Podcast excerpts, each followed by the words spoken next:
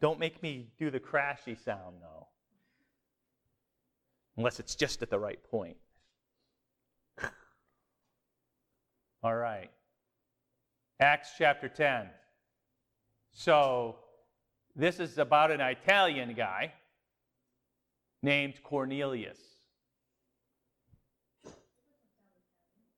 Yeah, it doesn't. Antonio Cornelius. I don't know his first name, and maybe Cornelius was his first name.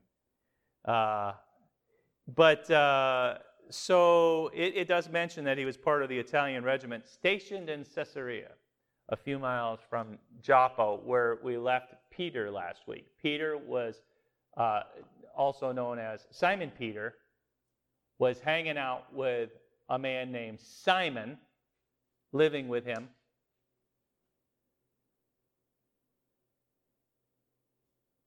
Place to stay. He had just just uh, been visiting there, healed one guy that was crippled, raised another gal from the dead, and it was staying. Simon was with Simon there. And uh, what's interesting is Simon, and I don't want to get off on this, Simon was a tanner. You know, tanner, now this was long before tanning beds, so it's not that kind of tanning. Simon that he was staying with was a tanner in the sense that he uh, took the hides from animals and then made whatever you make, rugs or I doubt they hung them on the wall. I think they were more useful. But a good Jew like Peter should not be in the same house where there is dead animal parts. And yet God was already walking him into, and I mention it because it's a preface remark. God was already, God says to Peter, You're to stay here at Simon the tanner's house. And I'm sure it ran through Peter's mind. There's dead animal parts there. And I'm a good Jew, and I'm not supposed to be in the same house. Well, I won't go in the room where the dead animal may. But he had to think it through. He had to think, okay, God's asking me to stay here, and it's a little bit different than what I've been taught. I'm not supposed to hang out with people that have a house that have dead animal parts in there. But nevertheless, I'll stay where he tells me to stay. So God is beginning to warm Peter up to the idea that God may be stretching Peter to do stuff that he's not used to doing. This guy, this Italian guy, Cornelius, I want to tell you a little bit about him. So he was over a regiment, and that's at least 100 soldiers were under him. Might have been two or 400. So, I mean, he's like a major or a light colonel would be in our military now. Uh, he's got a whole bunch of people working for him. He's not just a, a, a little two striper. He's an important guy, got an important job, and he's stationed there in Caesarea, and uh, got a lot of people working for him.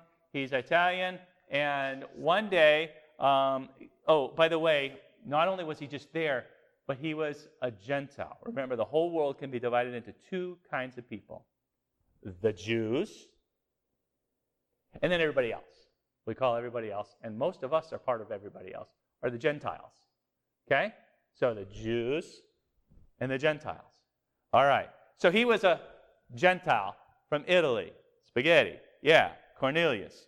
And oh, but but just because he was um, a Gentile didn't mean that he didn't care a lot about the things of God. He did and to the best of his ability, he demonstrated that passion for God. Now, he didn't have the system that the Jews had the priests, the sacrifices, the daily, daily prayers, and all that stuff. But he did the best he could. He prayed to God, he was humble before God. He took, uh, out of every time he got a paycheck, he would carry some of his money, uh, it up. And I don't know if he knew about the principle of the tithe, we're not told. All we know is that he took some of his money and he made sure he gave it back towards the purposes of God. That's called alms giving. It's like palm without the P. Alms giving. So he was a serious uh, uh, giver uh, to, the, to the affairs of God. And God noticed um, Cornelius uh, there, a Gentile military guy in charge of all those people, but yet living for God and fearing God. God noticed him. And uh, so uh, God said to Cornelius one day, I want you to uh, send for this man named Peter. He's down the road about 10 miles in Joppa. And I want you to bring him back here. So Cornelius got two of his, he was rich. He got two of his servants that lived in his house. He had good paycheck because he was high up in the military. two servants, and then he grabbed a soldier. He said, Go down to this guy's house and get uh, Peter and carry him back to the house here with me. That's down in like verses 7 and 8 there. So Peter knew nothing of Cornelius. Peter's fat, dumb, and happy at Simon the tanner's house. He's down in Joppa at Simon the tanner's house, just having himself a time. And he's up on the roof, and it's lunchtime, and he's praying to God. Oh, God, it's lunchtime, and I'm praying to you about all the things that are important, and I don't know what they are, so I'm just saying he's praying like this. And all of a sudden, a vision comes to Peter. He's on the roof, and a vision comes. And the vision is this a big sheet with the four corners stretched out gets lowered down near to where Peter is, and he can see, and he looks, and on the sheet or in the sheet, there's a, uh, animals of every kind. So not only the clean animals, the animals that Jews are allowed to eat, uh, you know, like cows and lambs and stuff like that, but there's also uh, pigs and other kinds of animals that they're not supposed to even get near, much less eat. And so uh, Peter notices in his vision this sheet that's come down to him, and is, he's probably thinking, wow, this is a weird vision, all these animals on this big sheet that's been lowered towards me. And then, to make matters more interesting, a voice booms out in the vision, and the voice says, Peter, kill and eat.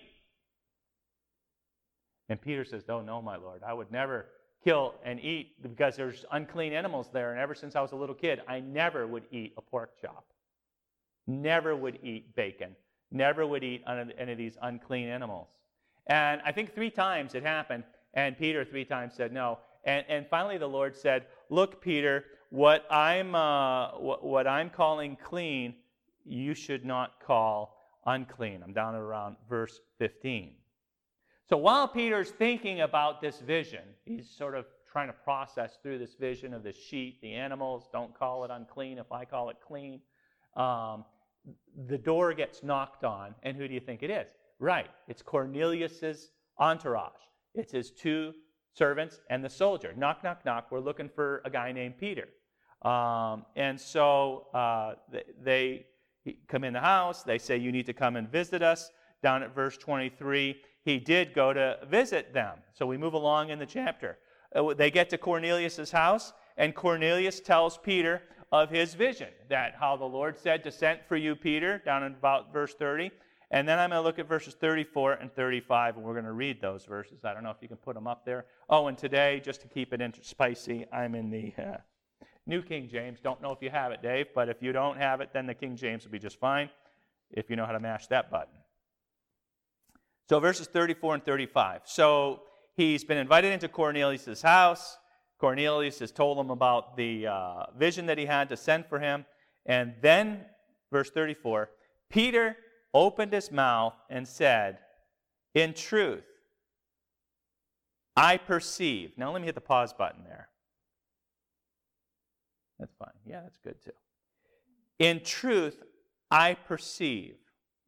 Hit, hit the pause button there.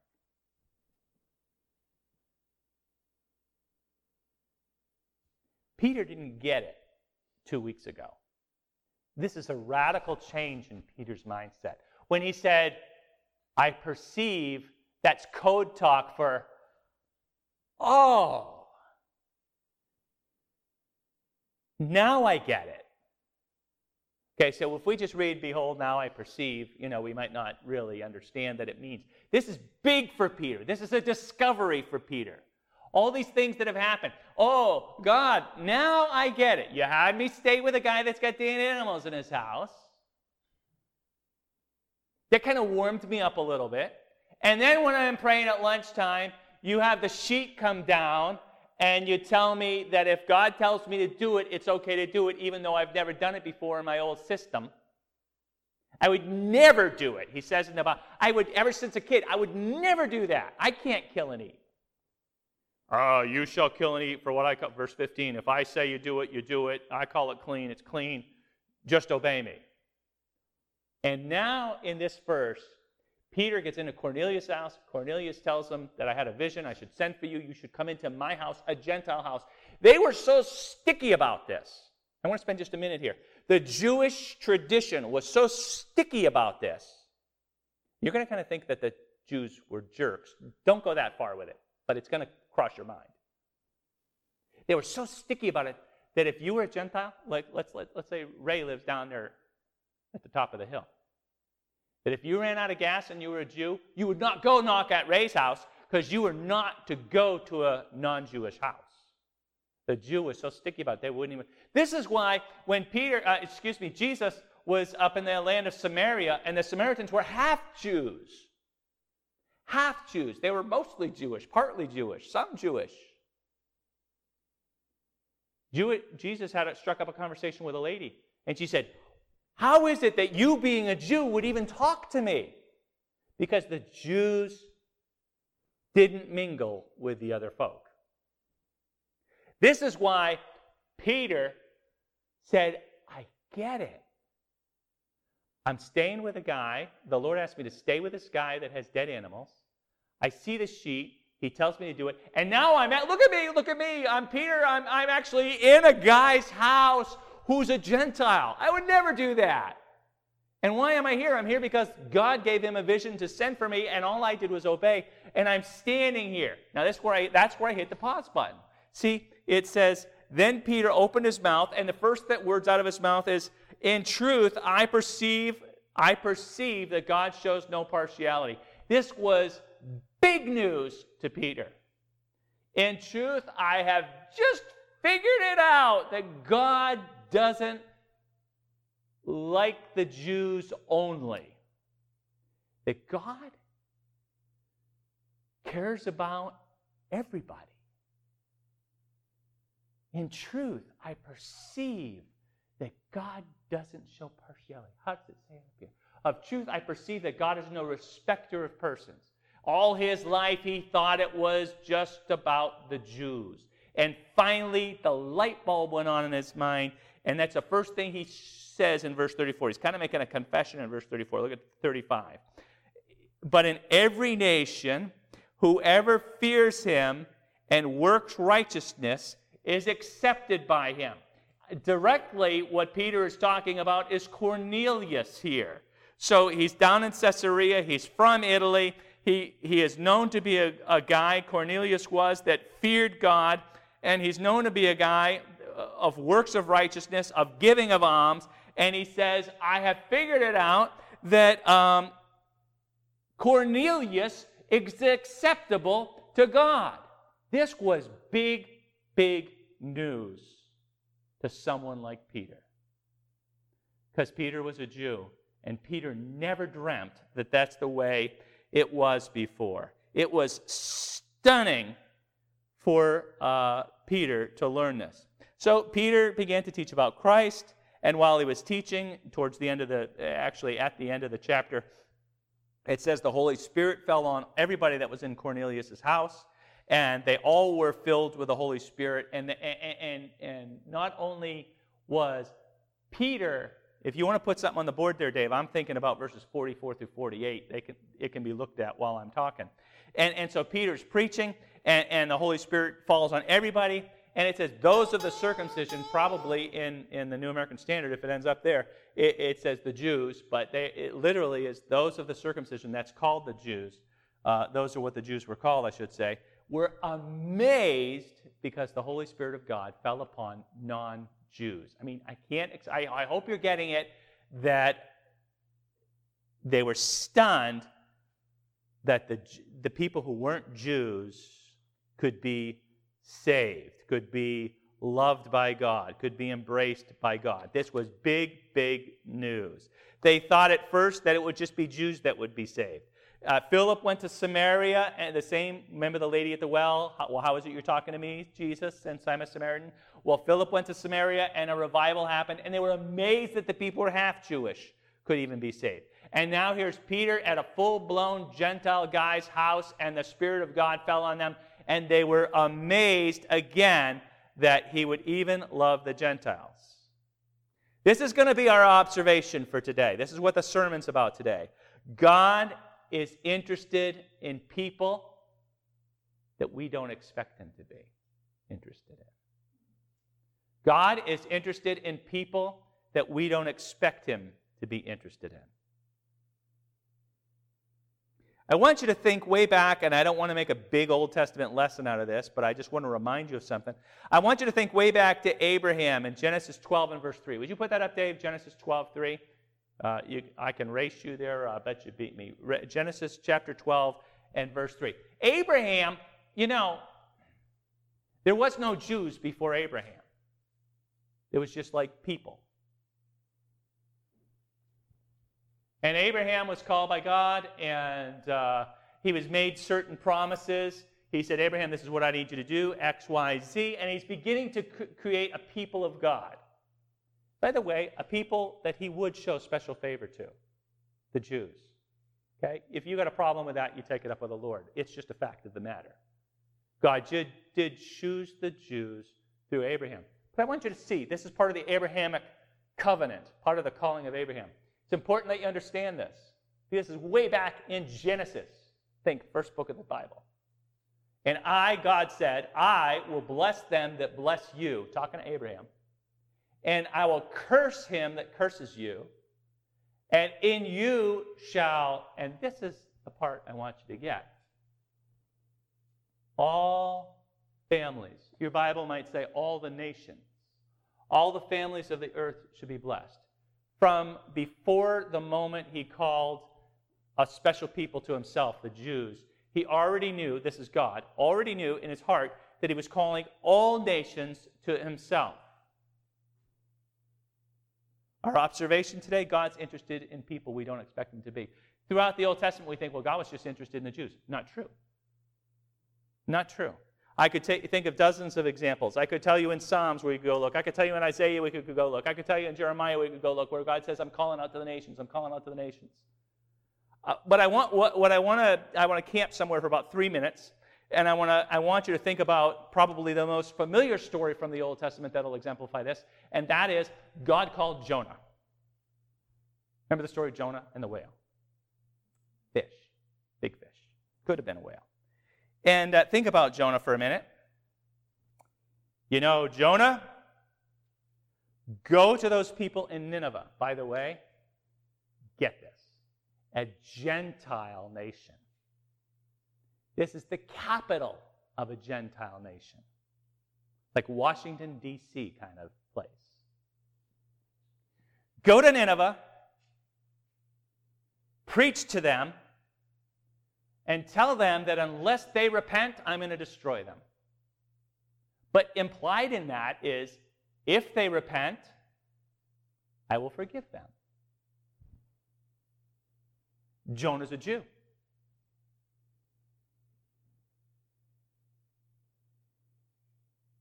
Jonah says, I'm not going. Jonah heads the other way. This storm comes, the ship almost sinks, they throw him overboard, he gets eaten by that fish. He feels really sorry for himself, prays a few days in the belly of the fish. Fish spits him up. He says, Fine, okay, I'll go. Like I should have gone at the beginning, I'll go now.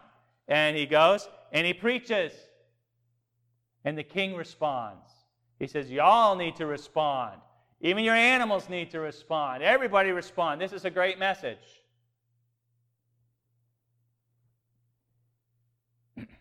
What would you imagine Jonah's reaction would be? You'd imagine Jonah's reaction would be, Go God, go Nineveh. Look at this. A big revival happened in Nineveh. Jonah went out angry.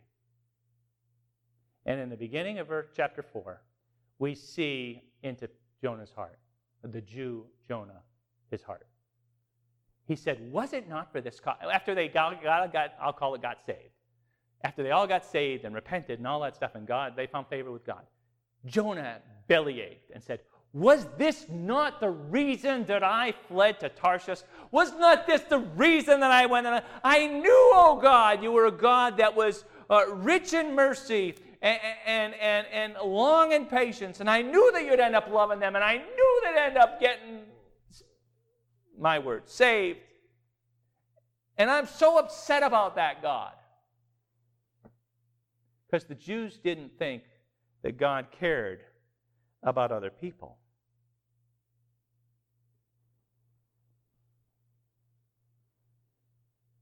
I was Jonah twice this week. I was in Lowe's on Wednesday. This uh, girl in her early 20s with half a shirt on, LSU Tiger shirt, kid in the buggy. She wasn't caring for him like I thought a young mother should care for a kid. All kinds of uh, artwork, belly button rings. I don't know the vogue words for There's probably special words for that kind of stuff, and different other things hanging off her. And I was Jonah this week. When I was waiting at the paint counter and she was waiting at the paint counter, in my heart, to be real honest with you,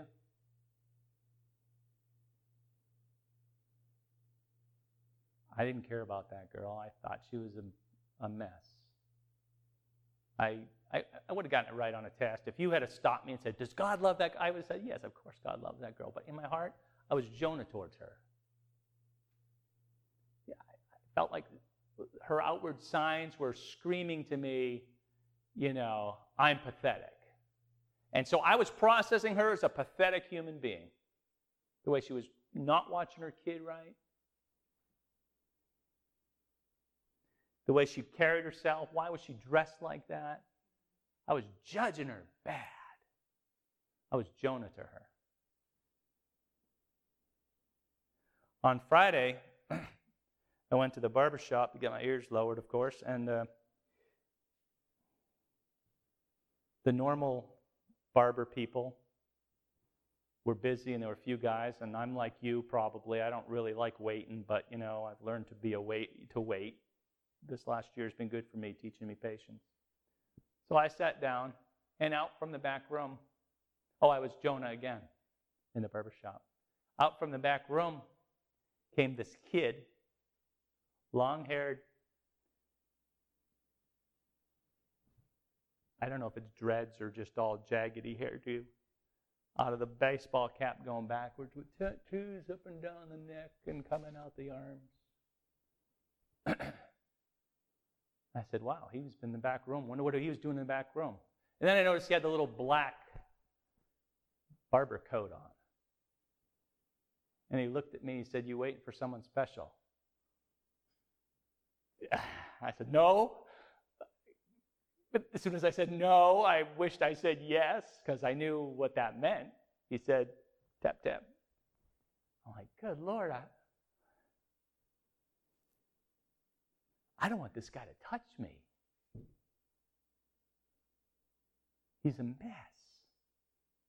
And I was Jonah to that guy.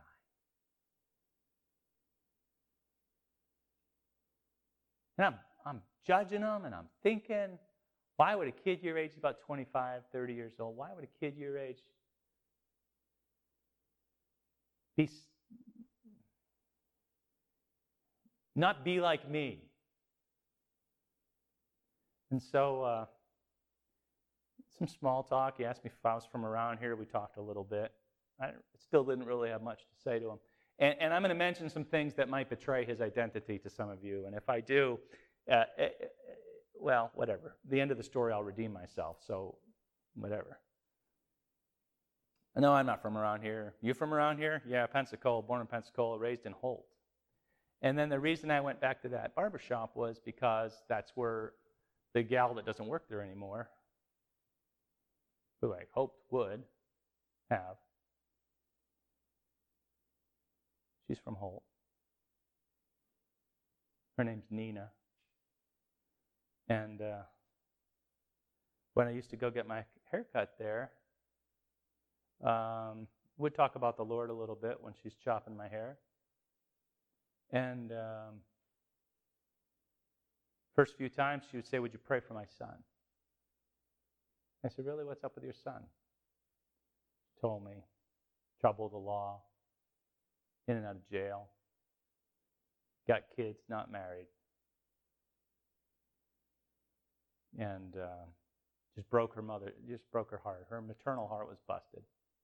I said, Of course, I'll join you in prayer. He went up to that Exodus program. I, I never visited it, it's on the north side of town somewhere. prayed with her heart about that because that would be a good chance for him to get straightened out. And uh, it was a year and a half ago. I was praying hard for this kid with Nina. Might have been one of the only guys joining Nina in prayer. She wasn't like a big part of an active church. It was just, I don't think I was the only one praying with her, but you know, it was important to me that this lady's kid would turn the corner. So I'm sitting there being Jonah to this kid, and he's telling me, you know, I'm from Holt. And the Holy Spirit dropped a bomb on me and said, This is Nina's son. Nina's son is cutting your hair. And I said to him, Are you Nina's son? He said, Yes, sir, I am. I said, I have spent many, many, many uh, amounts of time praying for you. How are you doing? He said, Thank you, sir. I'm doing much better now. And in my heart, remember that verse I said, I perceive? And then Peter opened his mouth, in truth, I perceive that God shows no partiality. That hit me. I perceive that, you know, I didn't tell him this, that though you are still a hot mess, you know, you still got the tattoos all going and, the, you know, you haven't changed your look. This is the kid I've been praying for you know, for many months, praying for him.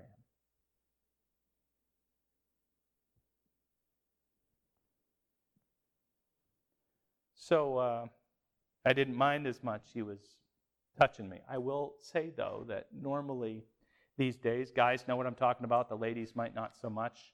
Used to be at the end of a haircut, the, uh, the uh, barber took out one of these guys. You know what I'm talking about when I say these guys? That's kind of gone away. They don't do that so much anymore.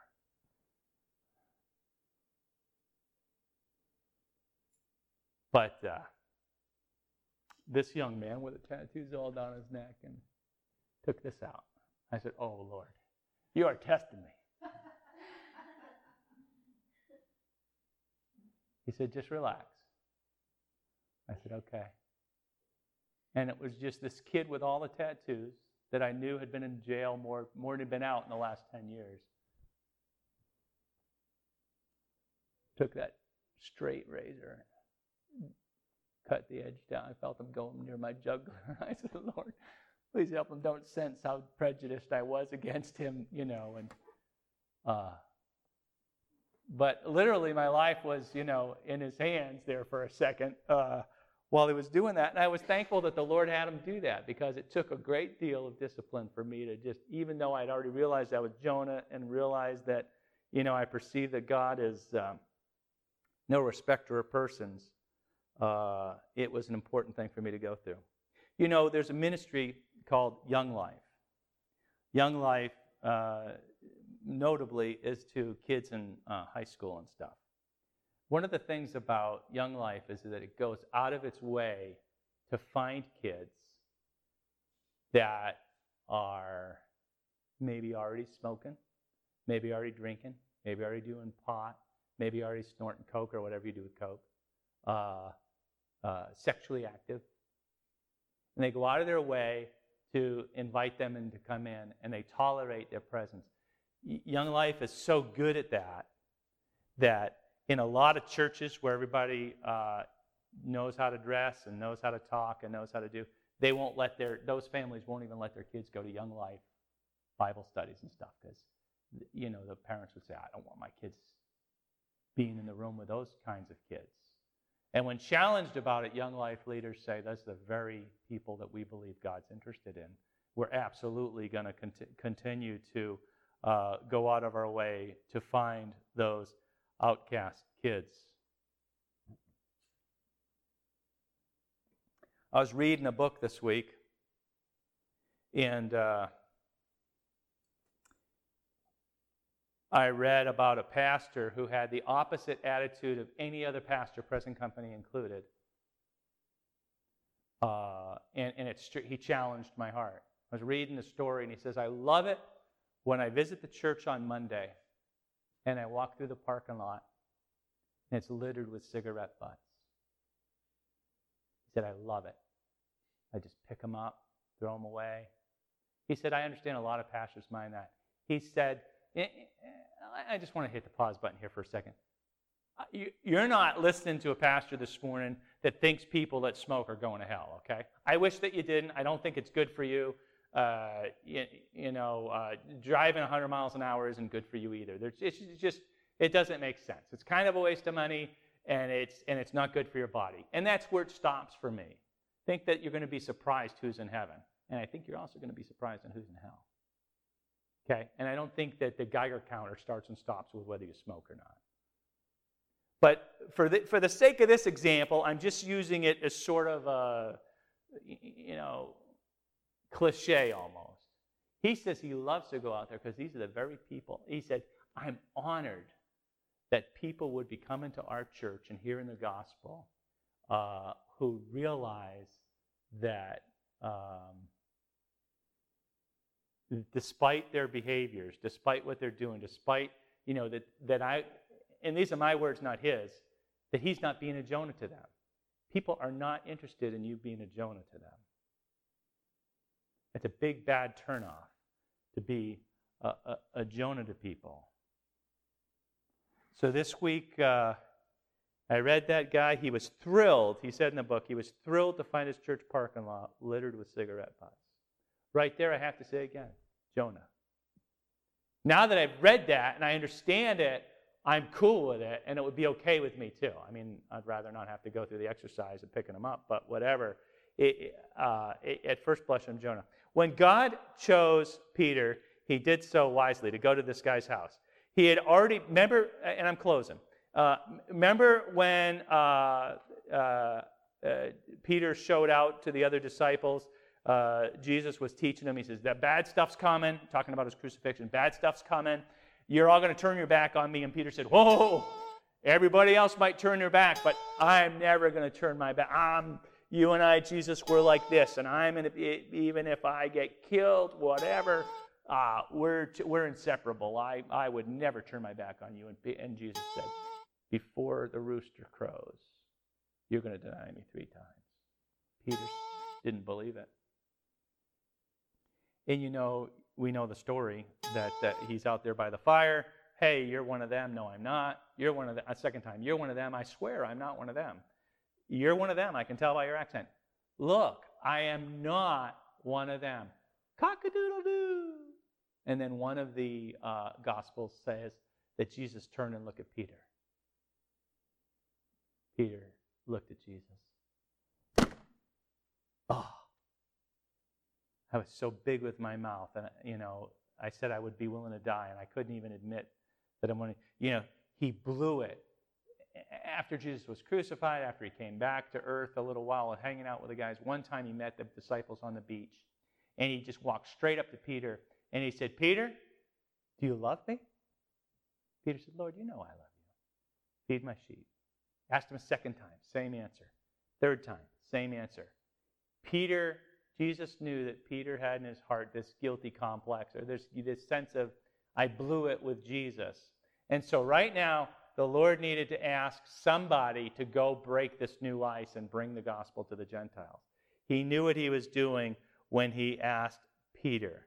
Peter had already blown it big time, and uh, he figured that Peter would be willing to go and obey. Little baby step, stay at this guy's house with the dead animals. Okay, I'll obey. Now go to this guy's house and preach. Okay, I'll obey. You see, Peter wasn't Jonah. Peter didn't shy away, Peter didn't run for it. Peter came to the sense, back there in verse 34, he opened his mouth in truth. I finally get it that God shows no partiality. And this is our um, uh, uh observation today. God is interested in people that would surprise you. I was Jonah to that little girl in the L- half an LSU shirt. Can I tell you? God was very interested in that girl.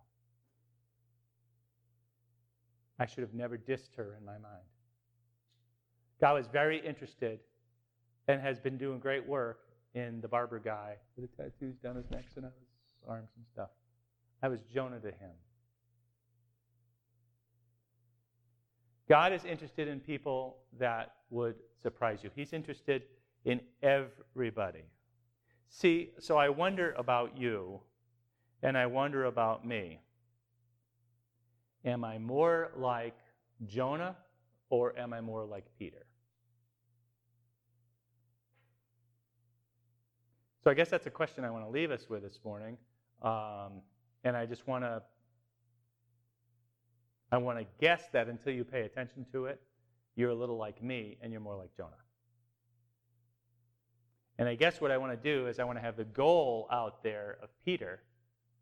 And I guess I want to ask us to move towards a Jonah mentality, towards a Peter mentality, where we will obey and we will say, Lord, you know, I might not get it.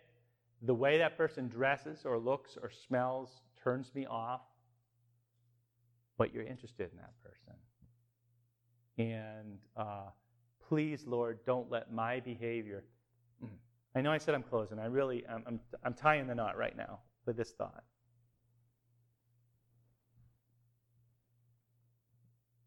I don't know whether you believe this or not, but I really believe it. Even though I never got closer than from here to that pulpit, from that LSU girl, she knew how I felt. Didn't mean to broadcast my feelings. I didn't go any of that like really loud. But I guarantee you she got the vibe that a guy like me was totally turned off by whatever she was trying. Think about the poor kid. She was trying to make herself more appealing, okay? Get to the level. Half a shirt, why? Trying to be attractive. The belly button hoops and buttons. Why? Trying to draw attention. Other little things she had going, trying to get. And she sensed from me that that's not working. Well, it is working, it's doing opposite. My closing thought is this I'm asking you to be more like Peter, less like Jonah. And I want you to understand I even think, and I'm a little embarrassed about it, and I suppose if I develop a relationship with a guy, we'll have to talk about it. I think when I was sitting in that guy's chair, he knew that I was not impressed, you know, that I was Jonah to him. He understood. Jonah preached the message to those people under duress. He was not like hoping that God would save. Indeed, his, his his motives were panned out in chapter 4, where he said, I knew it, I knew you were going to say them, and I'm so disgusted about it. Reread chapter 4. It's really a sad indictment against Jonah's motives. Um, so, my closing, closing thought is that it's got to be more than just a. Uh, you've got to really let it get into your DNA that you have compassion for these people. I wish that when I saw that girl, to do it over again. I want my spirit to be that when I see the LSU girl with half a shirt, that my heart breaks. That pity flows. That I understand, and I, I don't want to like treat her condescendingly, but I, that I understand that God loves her and she's so desperate for a, probably a father's love, for the love of a man. She's so desperate for that. Might have been the most desperate person I met all that day for the love of a man. And what she got from me was disdain. What she got from me was, You pitiful kid. Such a Jonah I was. I, I'm so upset with myself. I've told, the Lord and I have talked about it. And, I, and I've apologized. I don't want to be that way. Sometimes we're that, the way we don't want to be. But um, I, I, and she sensed from me that I didn't like or approve, I had no use for her. And uh, that's very, very unfortunate. I may never meet the kid again. I, I, I don't even know what my behavior should be. I'm certainly not going to go give her a big hug. I don't know what I should do, okay? I don't know. But I know I shouldn't hate her, and I don't even know her. I shouldn't be a hater. So that's where I'm going to start, okay? Okay, I think I'm making the point. I don't mean to drone on and on about it. Um, let's pray. But the, the, the, the uh, capsule of today's message is uh, God's interested in people that we don't expect Him to be, and that we should do well to be more like Peter and less like Jonah. Let's pray. Father God, I, I repent again for my wrongful attitudes towards those people. Sorry. And I pray, oh God, that I would be more sensitive to your spirit like Peter was, willing to even go where every ounce of his tradition said he should never go. Help me to love other people. Help me, oh God, to see people through your eyes. Help me to be less like Jonah, more like Peter. Help us all toward that end, I pray. We ask it in Jesus' precious name. Amen. God bless you. Thank you.